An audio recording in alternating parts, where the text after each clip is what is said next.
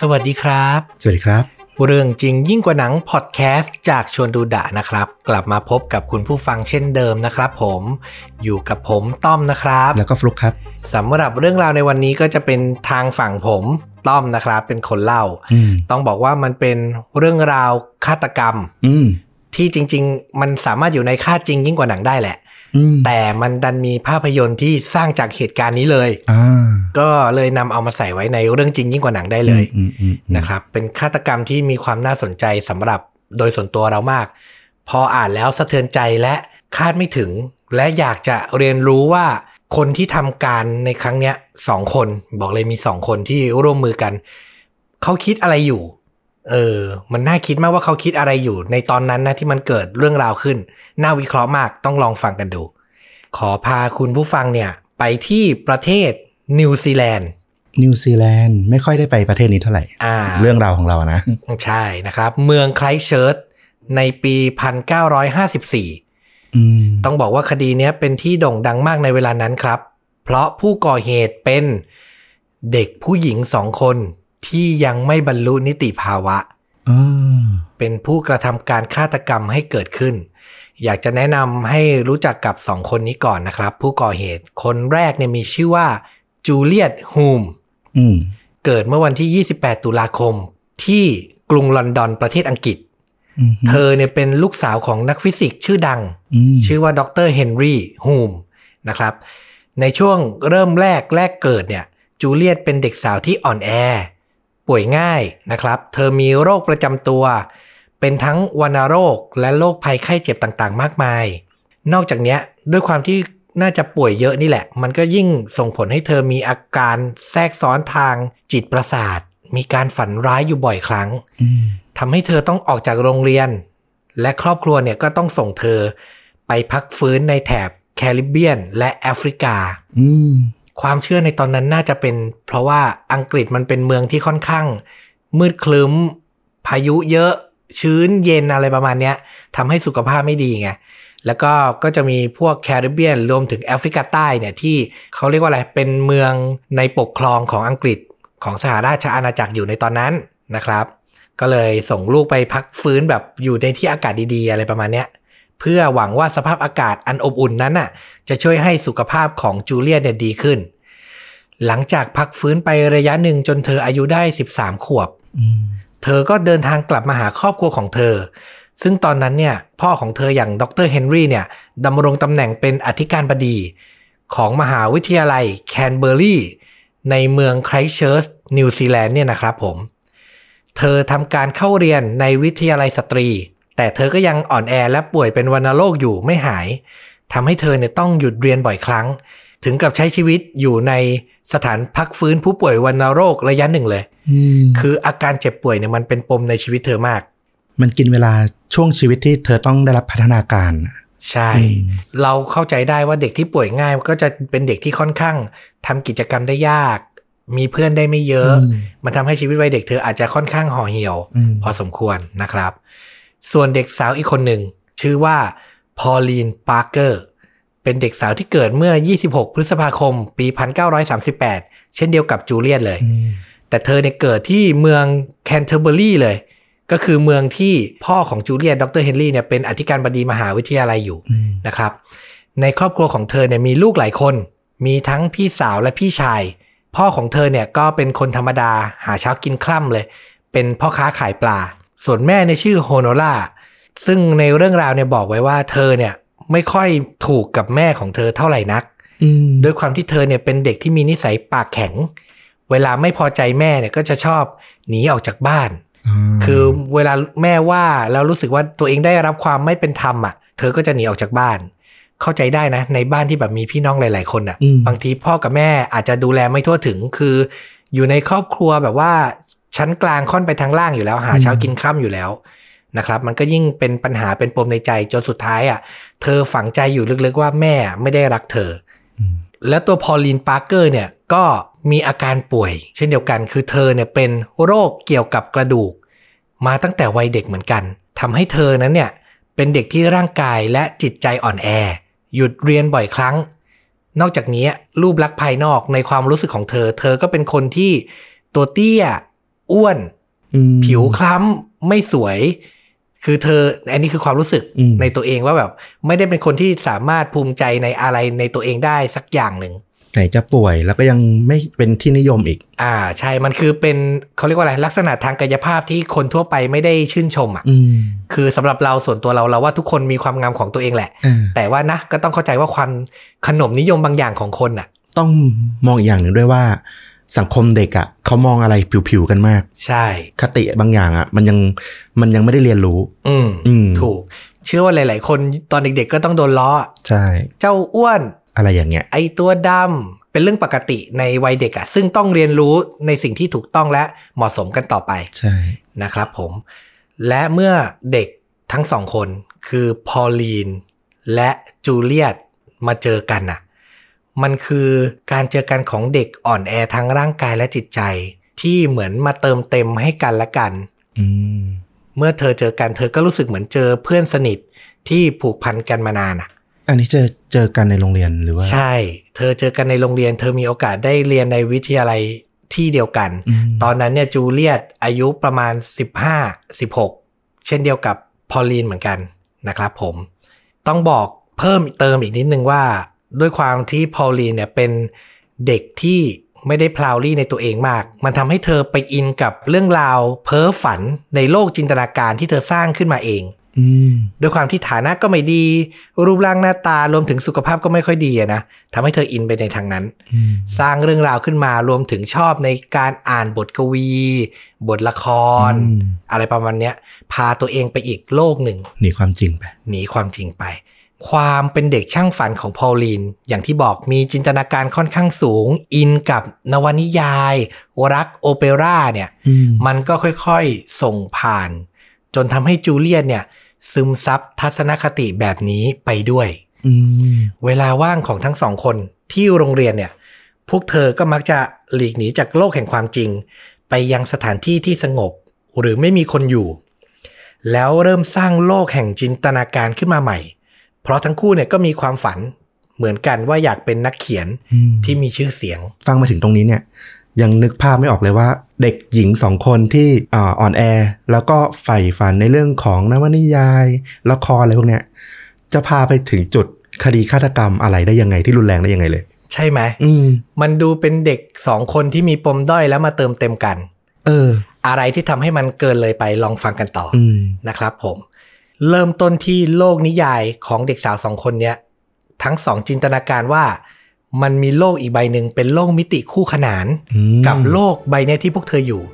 พวกเธอเรียกมันว่า โลกที่ 4 The Fourth World อืม นะครับ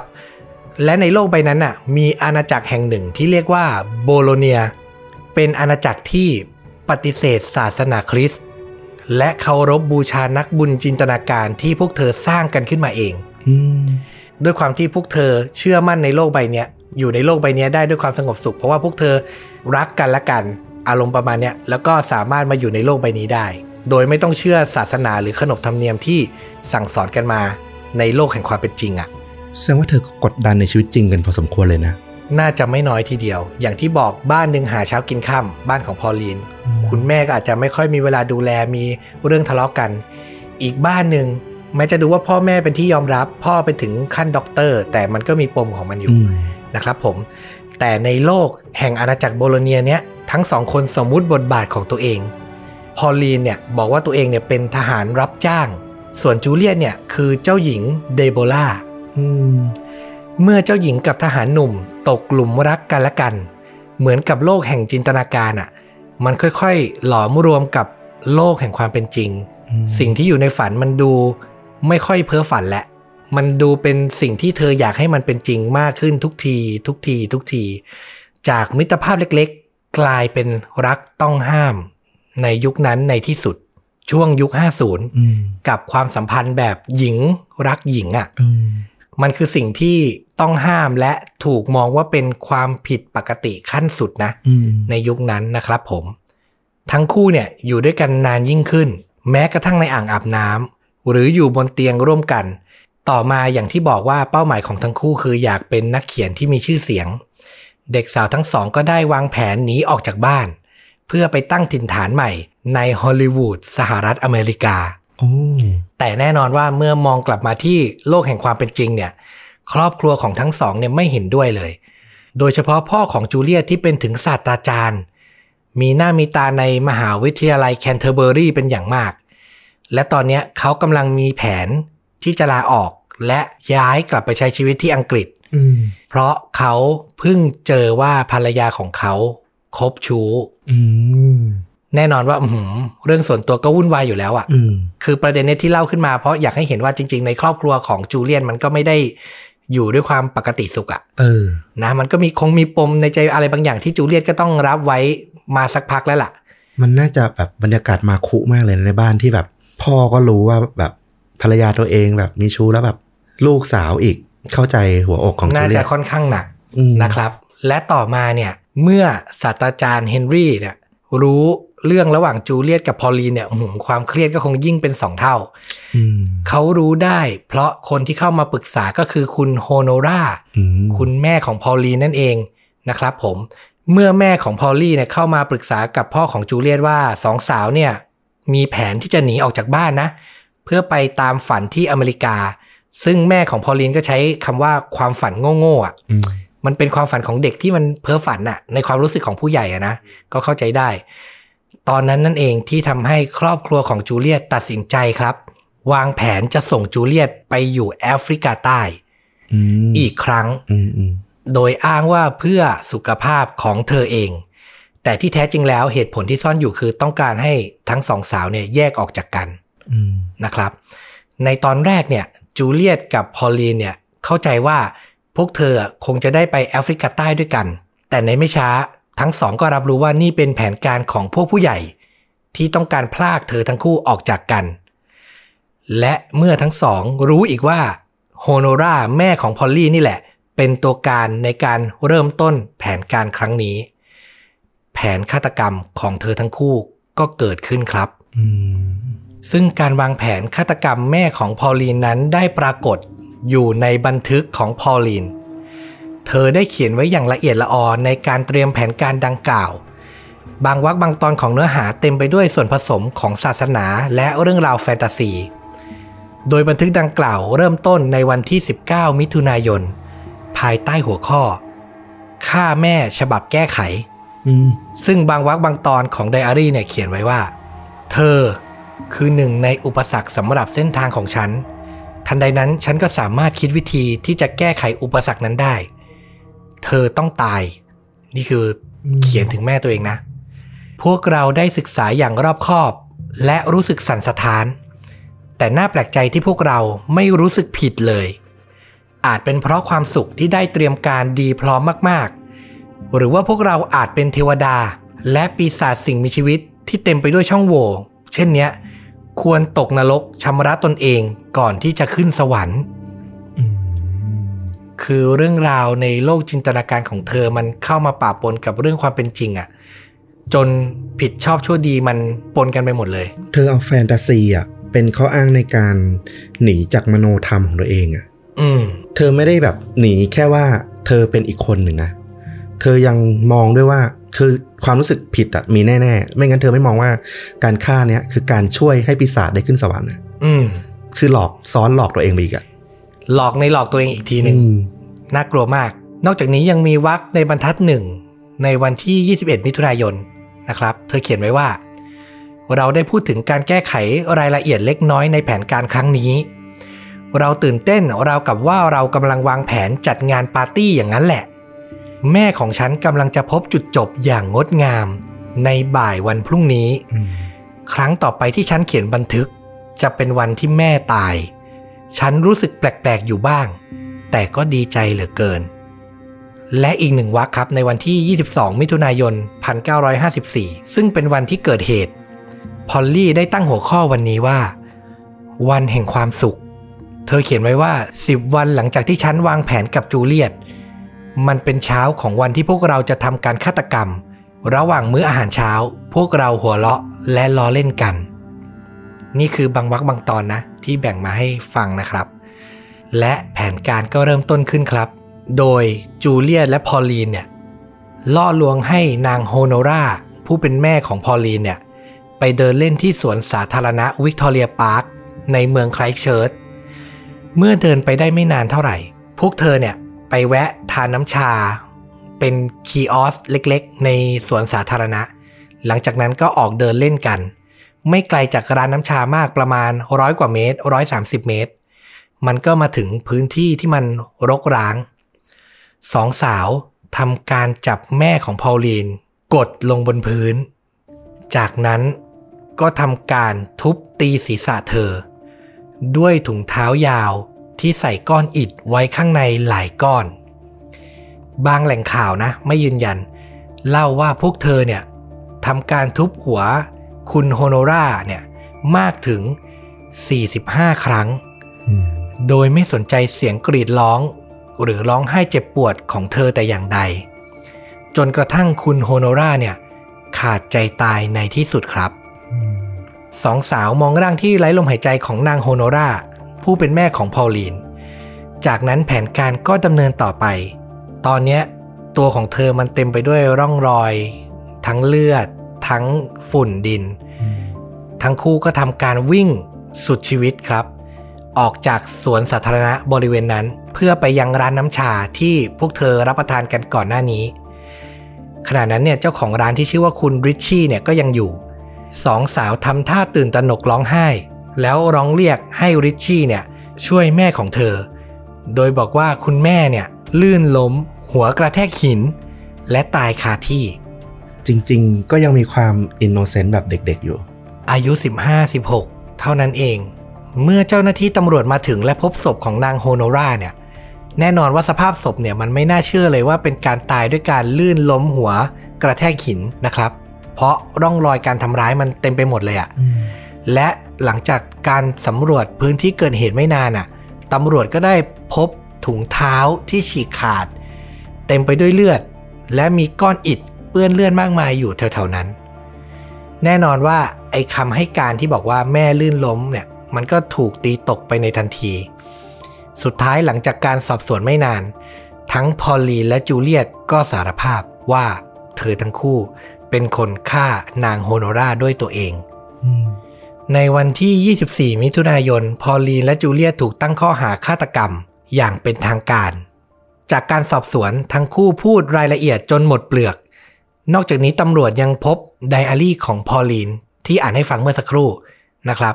ที่เขียนระบายความรู้สึกอย่างละเอียดละออว่าอยากฆ่าแม่มากแค่ไหน จะทำอย่างไรทำเมื่อไหร่ ทั้งคู่เนี่ยถูกนำตัวขึ้นศาลในเวลาต่อมา ด้วยสีหน้าที่ยังคงราบเรียบปกติ สิ่งที่ทนายของทั้งคู่พยายามใช้ต่อสู้ในชั้นศาลก็คือ ภาวะอาการผิดปกติทางจิต โดยยกเรื่องในไดอารี่ที่มันมีโลกแฟนตาซี รวมถึงอาการที่มีความเป็นรักร่วมเพศรวมอยู่เนี่ยมาอ้าง อย่างที่บอกว่าในยุคนั้นมันยังถูกมองว่าเป็นเรื่องผิดปกติเป็นอย่างมากนะครับ แต่สุดท้ายอ่ะศาลก็ตัดคำร้องนี้ตกไป เพราะว่ามีแพทย์เนี่ยมาวิเคราะห์ว่า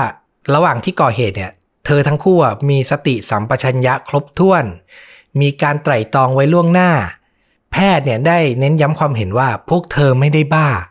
เพราะพวกเธอรู้จักวางแผน สามารถดำเนินตามแผนที่วางไว้ได้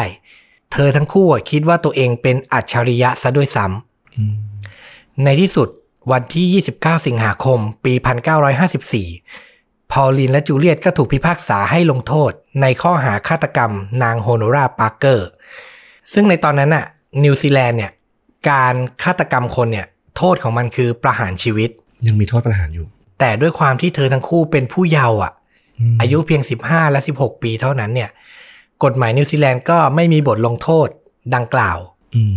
พวกเธอจึงถูกลดโทษเป็นเพียงจำคุกอย่างไม่มีกำหนดเท่านั้น อืม นะครับผม ซึ่งในวันตัดสินเนี่ยสีหน้าของพอลลีและจูเลียตก็ไม่ได้แสดงอารมณ์ใด ๆออกมา พวกเธอไม่ได้มีคำล่ำลาหรือรู้สึกใจหายที่จะไม่ได้เจอกัน คือทุกอย่างมันดูแน่นิ่ง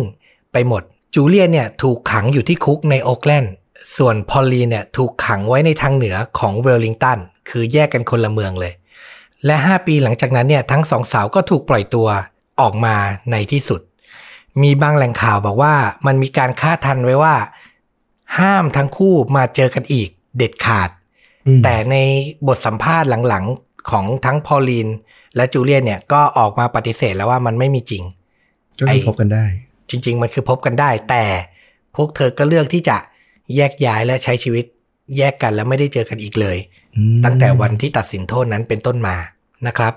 สำหรับเรื่องราวหลังจากนั้นก็คือพอลลีนและจูเลียตเนี่ยก็ได้หลบหน้าหายหนีจากสังคมออกไปนานมาก ไม่มีใครติดตามพวกเธอหรอกนะครับ จนกระทั่งการมาถึงของภาพยนตร์ ที่ชื่อว่า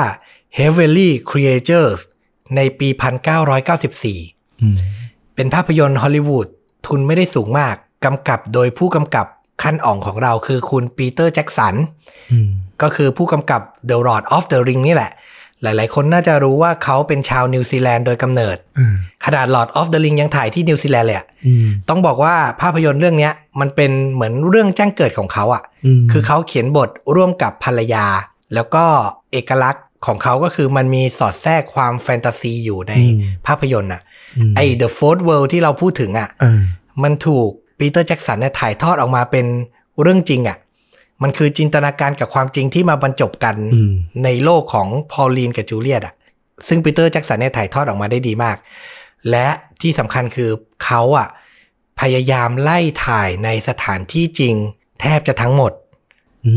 ม คือไปดูเลยอะว่าตรงไหนที่มันเกิดเรื่องขึ้นจริงและถ่ายทำตรงนั้นเลยอะนะครับ ตัวภาพยนตร์เนี่ยคนหนึ่งที่รับบทเป็นจูเลียตก็คือคุณเคทวินสเลต อืม แม่โรสในไททานิกนี่เอง ตอนนั้นเธออายุประมาณเท่าไหร่นะ โอ้โห น่าจะยังแบบ พันเก้าร้อยเก้าสิบสี่อะ เนาะ เด็กมาก เออ ไททานิกมาปีพันเก้าร้อยเก้าสิบเจ็ดอะ เออ ก่อนหน้าไททานิกสามปีอะ อันนั้นคือช่วงเวลาที่หนังปล่อยด้วยนะ มันต้องบวกเวลาถ่ายทำไปก่อนหน้าอีกสักนิดหนึ่ง ใช่ ก็แสดงว่าน่าจะก่อนเธอเริ่มถ่ายไททานิกได้นิดเดียวอะ อืม ไม่นานเท่าไหร่ อืม คือเราไปดูตัวอย่างภาพยนตร์มาไอ้ Heavenly Creatures เนี่ยยังเด็กยังสวยสะพรั่งมาก ๆ นะครับสำหรับเคทวินสเลตเป็นภาพยนตร์ที่ได้รับการเสนอชื่อเข้าชิงรางวัลออสการ์ในสาขาบทภาพยนตร์ยอดเยี่ยม อืม ด้วย อืมคือยหาาก แจ้งเกิดปีเตอร์แจ็กสันแบบเต็มภาคภูมิมากนะครับ และต้องบอกว่าชีวิตจริงของทั้งพอลลีนและจูเลียตอ่ะ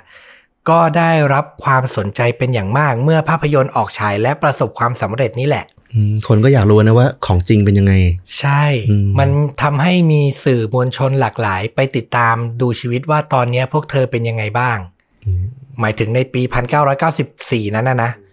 และก็ได้พบว่าพอลีนปักเกอร์ก่อน หลังจากที่ถูกปล่อยตัวเนี่ย ก็ยังคงใช้ชีวิตอยู่ในนิวซีแลนด์ ภายใต้กฎหมายเฝ้าระวังอย่างเข้มงวด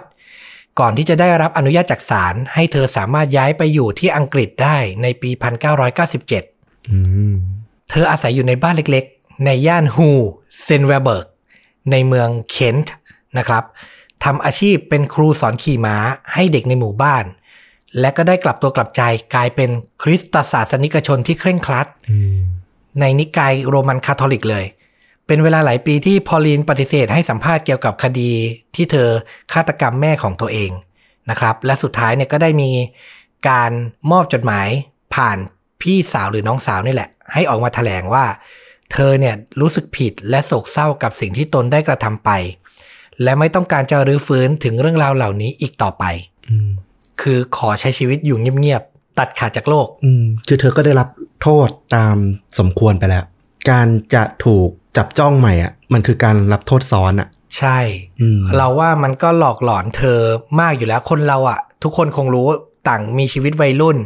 และทำอะไรที่มันหำหามหรือรุนแรงในวัยเด็กอะของเธอเนี่ยอาจจะหนักกว่าคนอื่นตรงที่มันคือการฆาตกรรมแม่ตัวเองเลยอะ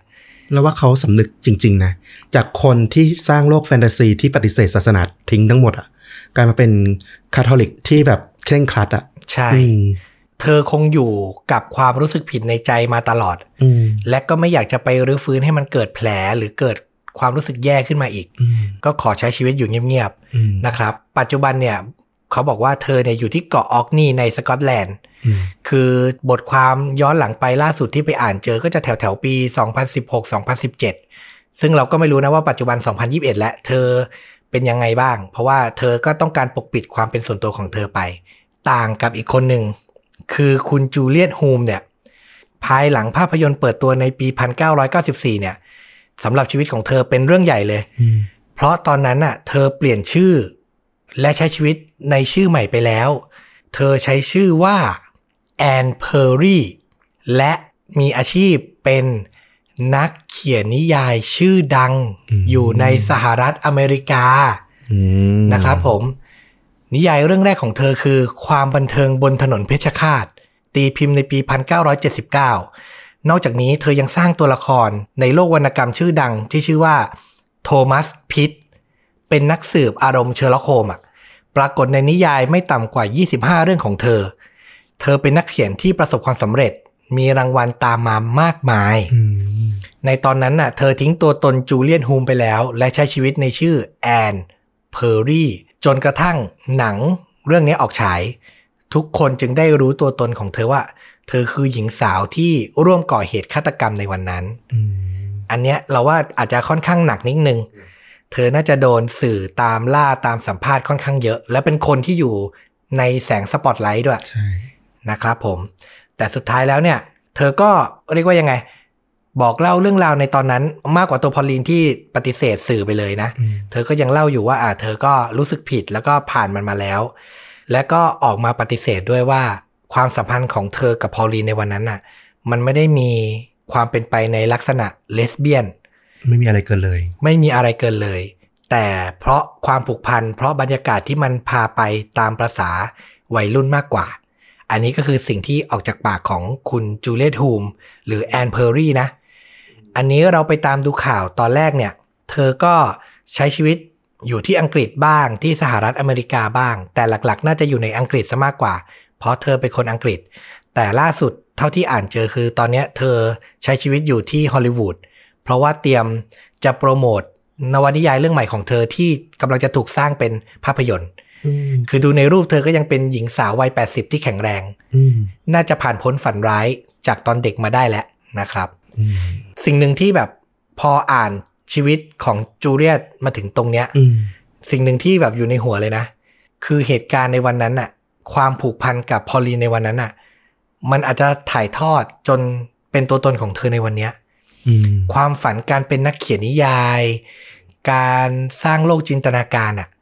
เราว่าดีไม่ดีมันไม่ได้เริ่มที่ตัวจูเลียตเองด้วยซ้ำนะ อืม ทุกวันนี้เธออาจจะในส่วนลึกของใจเธอนะ อาจจะอยากสารฝันของพอลลีนส่วนหนึ่งก็ได้นะ เลยสุดท้ายเลยเลือกมาเป็นนักเขียนอะ อืม เออ เราคิดอย่างนี้นะ นี่โดยส่วนตัว มอืม คือเรารู้สึกว่าทุกอย่างมันเริ่มต้นจากพอลลีนมากกว่า อืม เออแต่ก็ต้องย้ำว่าหลังจากการตัดสินคดีเมื่อปี 1954อะทั้งคู่ก็ไม่ได้เจอหรือติดต่อกันอีกเลยนะ อืม ต่างคนต่างแยกไปใช้ชีวิตของตัวเอง แต่อย่างตัวคุณจูเลียตฮูมหรือแอนเพอร์รี่เนี่ย ก็ไม่ได้มีการแต่งงานหรือใช้ชีวิตคู่กับผู้ชายด้วยนะ ไม่ได้มีเลย ก็คือเป็นโสดอะไรเงี้ย ใช้คำนำหน้าเป็นมิสมาตลอดเลยจนถึงปัจจุบัน ก็แล้วแต่เราจะวิเคราะห์ตีความแหละเออแต่ความจริงมันก็อยู่ในใจของเขาทั้งคู่แหละ เราไม่มีทางไปร่วงรู้ได้หรอก อืม นะครับผม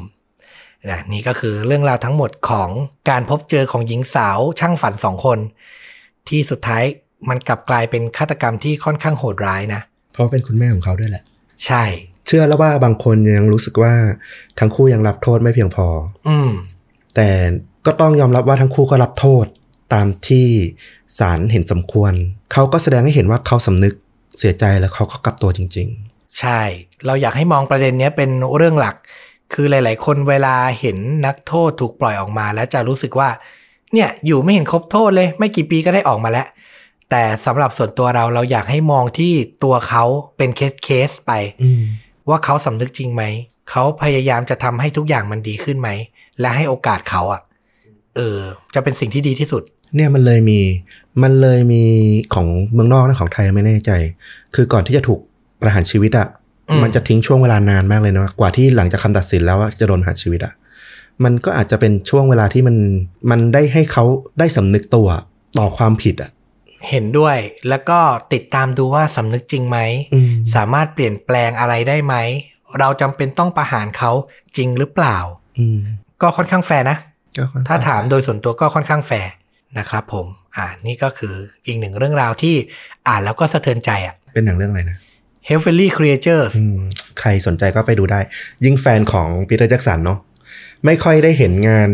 แนวดราม่าหนักๆ ของเขาเท่าไหร่เนาะ แต่ก็ต้องบอกว่าเขาก็ไม่ทิ้งลายอ่ะก็คือตั้งแต่เรื่องแรกที่มันแจ้งเกิดเขาเนี่ยเขาก็ใส่แฟนตาซีเข้าไปแล้วอ่ะ เออเขาชอบแฟนตาซีจริง ก็คู่ควรแล้วที่จะเป็นเจ้าของ